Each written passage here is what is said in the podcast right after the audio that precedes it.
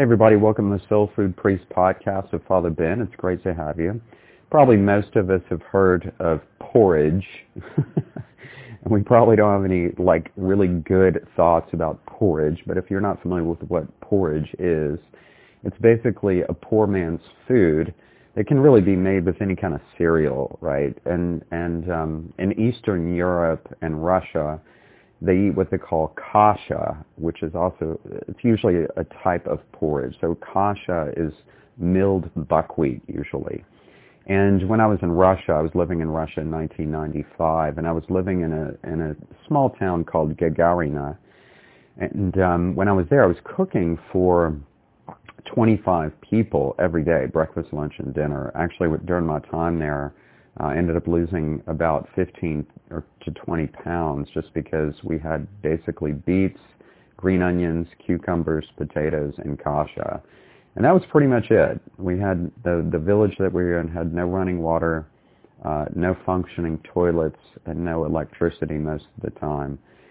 I'm sure it's probably different now, but at the time, um, in this small village that had maybe 100 and 150 people at the most, there was one woman in the whole village with a cow, and let me tell you, man, that cow got a workout, poor thing, and uh, I'm sure it's in heaven right now. But um, so I would go every morning, and this woman would fill up this uh, jug, this glass jug of of um, of this glass jug with milk, and um, she'd milk the cow, and I would take it back and make kasha with it for the whole group. And I remember for like four months, every single day, I'd walk back to the house, and I would think to myself, why is this woman like heating up the milk before she gives it to me. And I was like, man, that's so weird. Why would she warm it up? And like a bolt of lightning, it just hit me. And I was like, dude, it's warm because it was in the cow. um, these are things that city boys never think about. So anyway, I would take my uh, milk and make kasha uh, buckwheat for the entire house, and um, actually grew to like it, believe it or not.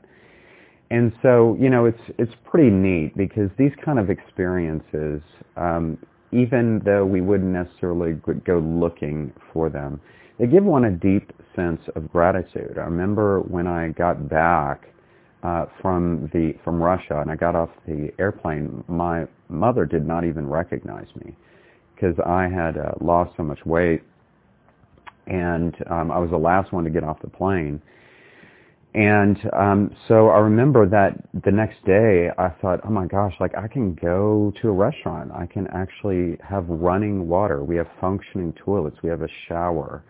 So sometimes when we go through these experiences in life, um, challenging experiences, we have a deeper sense of gratitude for things that we wouldn't that we would normally take for granted. At least I know I did. And you know, it's the same for each one of us. Let's be honest, the happiest people in the world are the ones that are humble, they have a deep sense of gratitude, they tend to see the positive in things, not accentuating the negative, and they know how to bring learning experiences out of suffering. Okay, this, these are characteristics or fingerprints of happy people. Conversely, unhappy people can have everything in the world, they take it for granted. They take people for granted. They take time for granted. They take their faith for granted. They take their health for granted, the people around them for granted. They just assume because they've always had these things. And it's not that they're bad people, right? They can be very good people, but they're just not happy because they've never wanted for anything. They've wanted, they've had everything at their fingertips. And the good thing that comes out of suffering sometimes is that we are brought back down to reality as if God says, hey, look, hello, don't forget about me. You know, in 2 Corinthians 12, St. Paul is struggling with something. He doesn't say what he's struggling with, but he's, he asks Jesus to take it away from him. And Jesus tells him, no, no, I'm not going to take it away from you, Paul. I'm going to give it to you to keep you humble and to keep you grounded and Paul later realizes it was actually a blessing that God did not take that struggle from him. And Paul says, uh, in my weakness, there is strength. Because it's when I'm weak, that's when I become strong. And so it's important that we have a deep sense of gratitude. It's definitely one of the fingerprints of happy people.